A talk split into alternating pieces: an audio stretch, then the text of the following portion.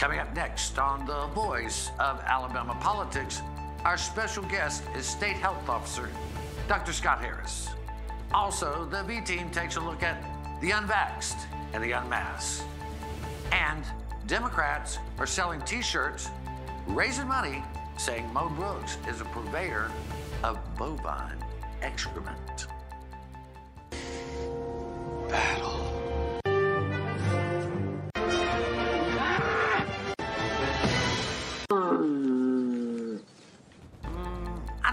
Going to hurt Mo at all. All this and much, much more coming up next on the V.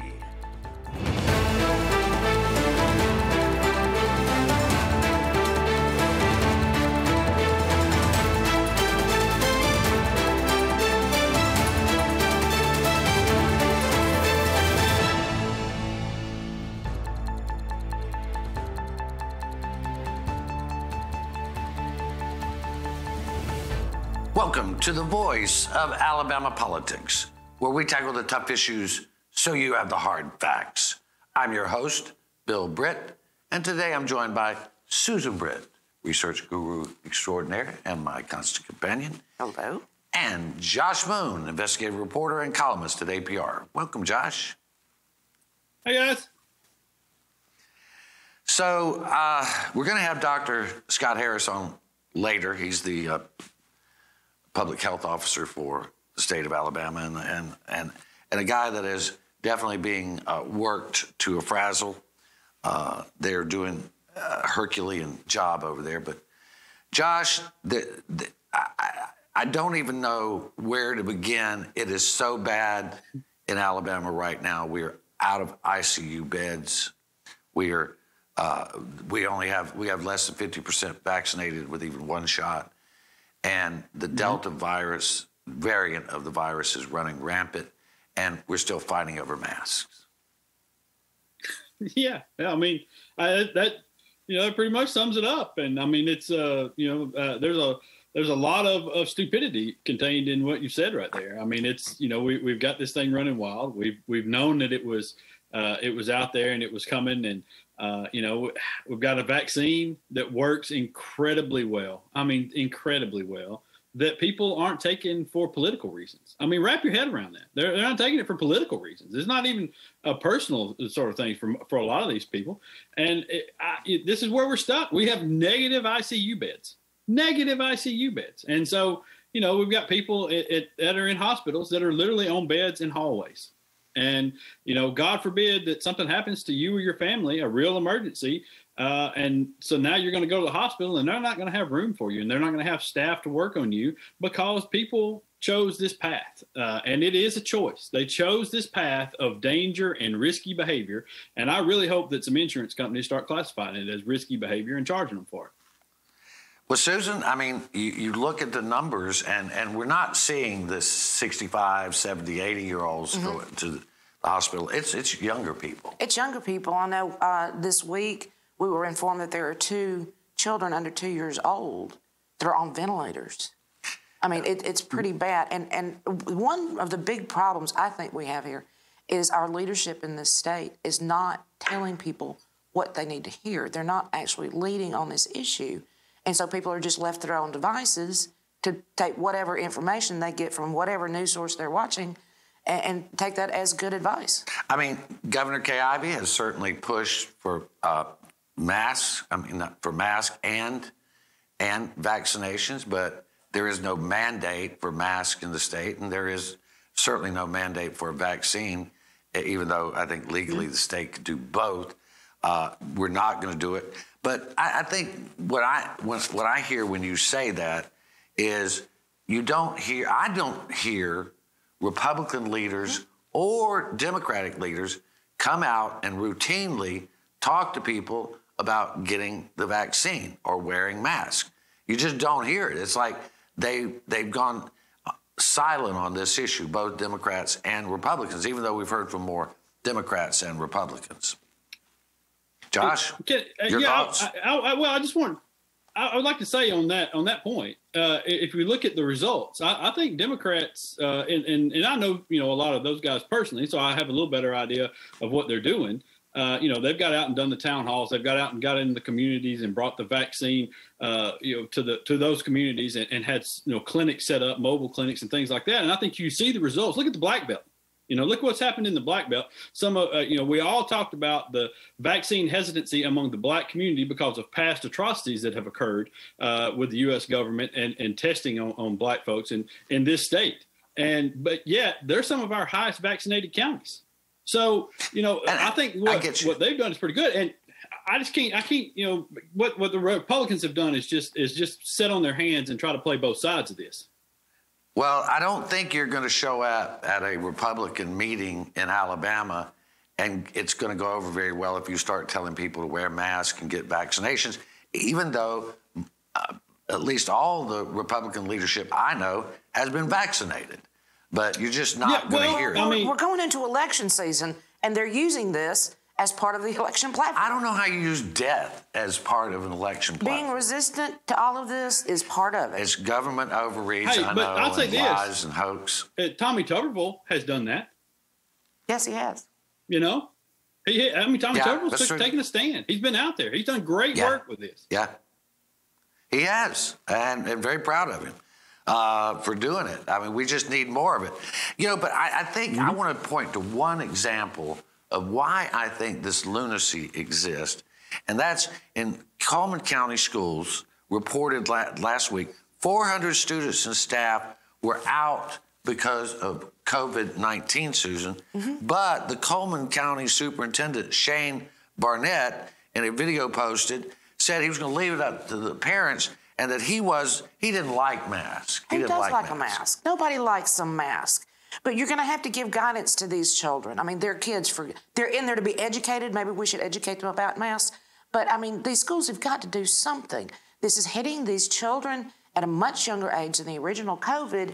And if we don't do something, then we're going to have to see a lot of children dying. Well, and I, I want to, you know, if you fur- go further down into uh, Mr. Barnette's tweets, he's, he, he tweeted, regardless if there may have been more ballots than registered voters in some states, if Biden is our president, we need to pray for him. I'm thankful that the election is over. Now, the following will go away COVID, racism, civil unrest, poverty, crime, general, right? I think he was being sarcastic, Josh, but the mindset, that's the mindset of the superintendent of schools who has 400 faculty and staff last week have to go home because of COVID.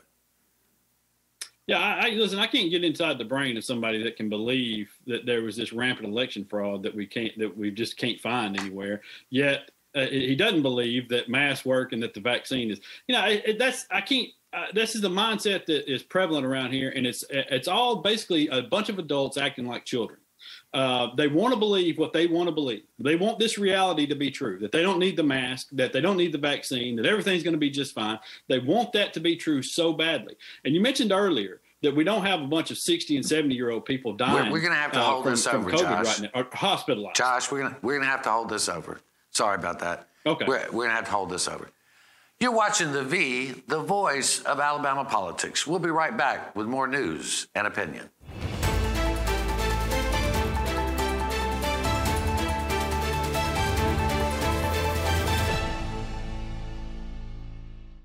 Your career isn't a job, it's a journey.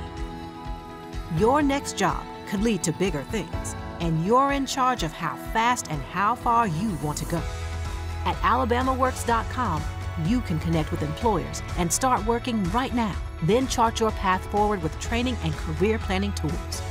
That next paycheck is great, but it's only the beginning. Start a great success story at alabamaworks.com.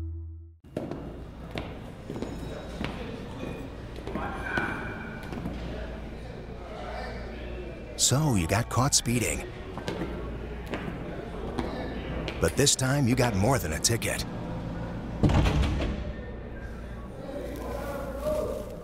What are you in for? Vehicular homicide. Stop speeding before speeding stops you. Drive safe, Alabama. A message from your Alabama Department of Transportation.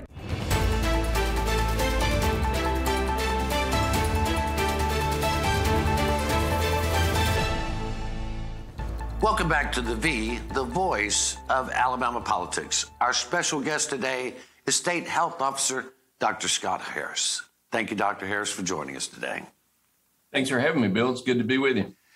It's always good to see you, but so many times we meet under these dire circumstances. I know you and your team have a Herculean task. You stay awfully busy. And while we thought we were in a summer of joy, we now find ourselves back in a summer of uncertainty and climbing sickness, and our hospitals are being overrun. Can you give us a quick assessment of where we are, and then we'll talk about what we can do? Sure, sure. We- We're in a very difficult time. I'll say I know you'll be glad when you don't feel the need to invite me back to your show anymore. um, we, you know, we, we are seeing numbers that are really unprecedented uh, in terms of people going to our hospitals. We, we haven't quite maxed out with the total number of inpatients we saw back in January, but we have a lot more patients who are critically ill, who are needing ICU beds. And the rate at which these numbers are increasing is a lot faster than we saw before. Um, we've had several days this week over 4,000 new cases reported to us each day. Uh, we're just under 2,800 total hospitalizations, but we literally have no ICU beds. Period. Uh, you know, so if, if you know, for a person who has a heart attack today or is involved in a car accident today, right. it's going to be really difficult to know what to do. Well, and, and that's that's been concerning to all of us, and, and we know that's that's even made national news. And uh, one one of the biggest problems, as we understand it, is that there are people who still are unvaccinated. We have what about forty-seven to fifty percent of the state has at least one shot, but that's nowhere near where we need to be. Are we seeing an uptick in uh, vaccinations? Yeah, yeah, we are. You know, fortunately, although we're still not seeing the demand that we were seeing, you know, back in March and April. Um, we we were in in June and early July seeing, you know, four or five thousand people a day getting shots. About two thirds of those were those were first shots. You know, now we're seeing, you know, ten to fifteen thousand people per day, occasionally over twenty thousand. That's great. But remember, with these uh, mRNA vaccines, you know, you're going to get your second shot three or four weeks from now. It's going Right, to take a couple of more weeks to get full immunity. So we're really not going to see the benefit of that for several weeks. But that is the key. I mean, we keep hearing this is a, a epidemic or a pandemic of the unvaccinated. The vaccinations that we see are working. They're they're very efficacious. But we're hearing about breakthrough cases. Could you tell us a little bit about what that means and how many we're seeing and and what what are the outcomes generally speaking in breakthrough cases? Sure. Uh, we, we are seeing uh, patients who are fully vaccinated who uh, may uh, become infected at some point, and that's exactly what we would expect. You know, these vaccines are 80 to 90% effective, or, you know, maybe in some groups even higher than that.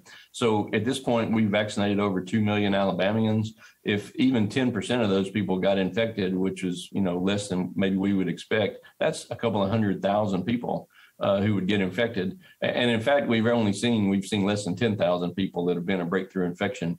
But what we don't see very uh, or very rarely see are that these people uh, who are breakthrough infections getting really really sick or, or dying. We we we have had some. You know, about ten percent of our hospital numbers right now are people who are fully vaccinated, uh, but deaths are almost hundred percent, almost hundred percent in people who are uh, completely unvaccinated. Um, that I, I think that's what the frustration is that we feel right now. All these hospitalizations and death, for the most part, are preventable if only we could have gotten people vaccinated.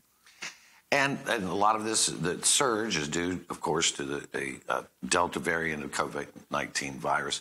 But one of the things, again, I want to go back to uh, mask and, and getting vaccinated. I mean, we see that UAB is going to require that all their staff, faculty uh, are, are fully vaccinated. Do you think that more businesses will be requiring people to be fully vaccinated? And is that a way that you see we can increase numbers? Yeah, you, you know, we're certainly seeing that from around the country, maybe less so in our state. You know, I, I'm not going to give people legal advice in terms of the legislation we have in our state, the anti-vaccine passport law. But but look, there, there's really only two bullets in our gun, Bill. I mean, the only things we have to offer people is to prevent this disease or, or to wear a mask when you're going to be in groups so that we don't see spread and to get vaccinated so that you really reduce your chances of getting infected or getting sick. That, that's all we have. And, and so whatever private employers or other organizations or any groups can do uh, to facilitate those is going to help us. You know, the, the state's not going to mandate vaccines. We're not going to mandate masks at this point. Our state has made that clear that that's not what they want. But the more people who wear masks and the more people who get vaccinated, the less of the dead and dying we're going to see. Well, and that's kind of what it's all about. Uh, we we uh, and and you you brought it up before. Just because people with COVID nineteen are occupying the ICU, that means that people get in car accident or heart attacks or that are more likely to be among the dead and dying, just simply because people didn't do anything uh, to to treat it. Where there is a lot of confusion and I don't know that you can answer this question or not, but there's a lot of confusion over how schools should react. There is no mandate, of course, about masks, but we, we keep getting emails and text messages and even calls where parents are confused about what a school should do if there's an outbreak. Say, uh, like in Cullman, uh, uh, there were four, some 400 uh, children and, and uh, faculty in that, that school system that have been diagnosed with COVID 19. And yet, we can't seem to find a plan of how schools are to react to those situations. Is that something outside of your purview? Well, I, you know, I'd say we've really done our best to give schools a plan. You know, we, we've had many calls with with Department of Education, with school superintendents, with the uh, school boards. Uh, we've, uh, you know, I've personally spoken to many of those groups. We provided a, a toolkit uh, that's updated from last year, telling exactly how to handle those situations. You know, what, what's what's unfortunate is that you know these local school boards feel a lot of pressure, you know, from their communities, and and Alabama's really divided on these issues, and right, right. and you know these school boards have to have to take that into account. But our, our guidance has not changed on on how to handle those situations. That you know people who are vaccinated aren't close contacts people who wear masks and have at least three feet of separation aren't close contacts. Otherwise, uh, the guidance is exactly the same. If, if you're uh, ill, you need to go home. If you're a close contact by definition and you're not one of those excluded groups, you also need to go home. That's not changed at all. Well, that, that makes it clear to me. I'm not sure that every superintendent or school principal understands that, but it sounds simple enough to me. Uh, but I'm, I'm kind of a simple guy that way. I understand English language, but we'll uh, well, I hope Dr. they're all watching, so they uh, they got that message. Well, Dr. Harris, we've run out of time, but I so appreciate the hard work you're doing and your staff, and thank you for joining us. And uh, I do hope there's a day when we can just have you on and talk about sunblock. I'm looking forward to that. That'll be a great day. So you, you take care, and thank you again. Thank you for having me. Take care. You're watching The V, the voice of Alabama politics. Our special guest today was State Health Officer Dr. Scott Harris. We'll be right back.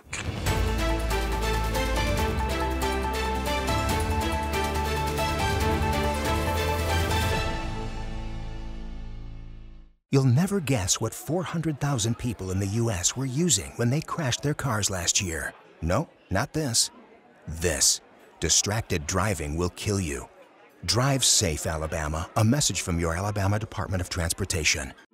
If you've been working, you've already proven yourself in ways you may not even notice. Managing your time, communicating effectively, and working as part of a team are key skills that employers value. At alabamaworks.com, you can find out how to build on your experience to up your game and get the job you really want because it's out there. Start your new success story at alabamaworks.com. Sponsored by Alabama Works, the Alabama Broadcasters Association, and this station.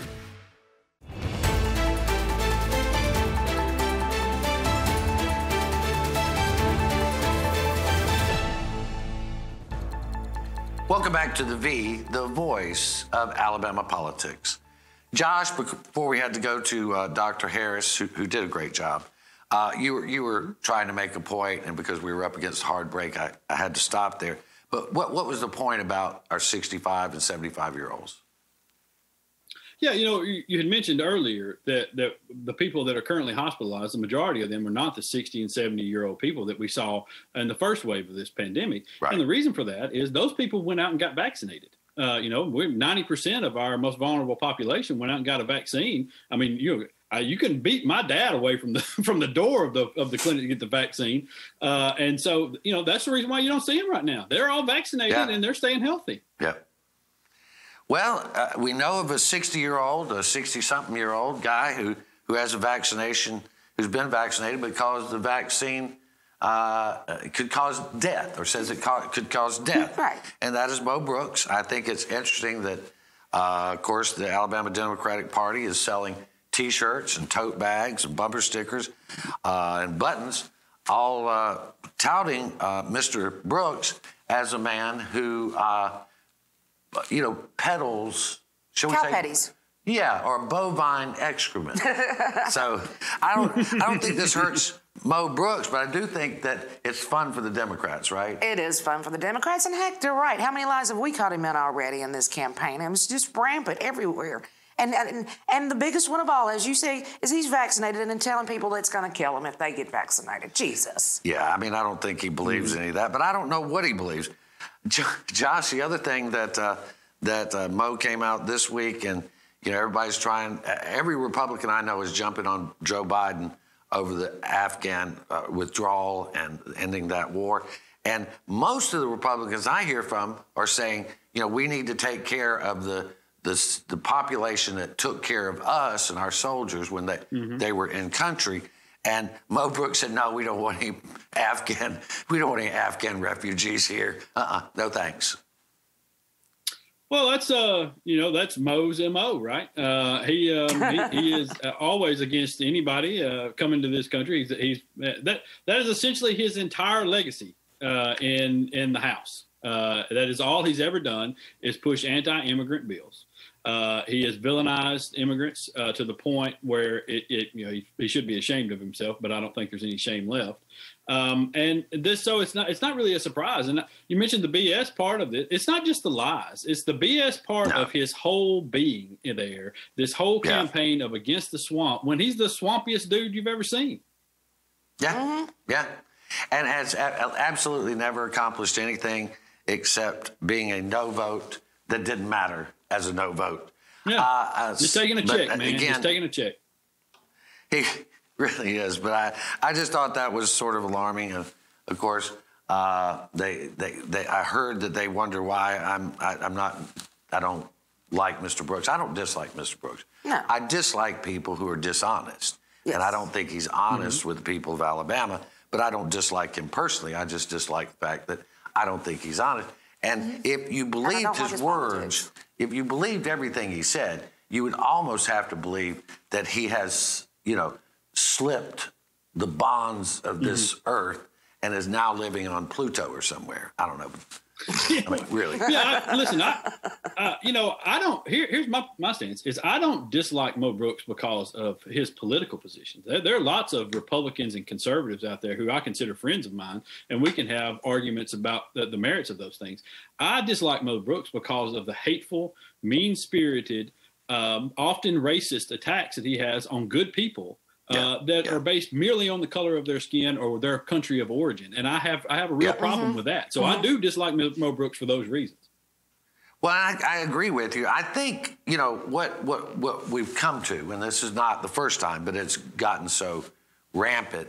Is this identity politics is not only in Democrats, it's Republicans too.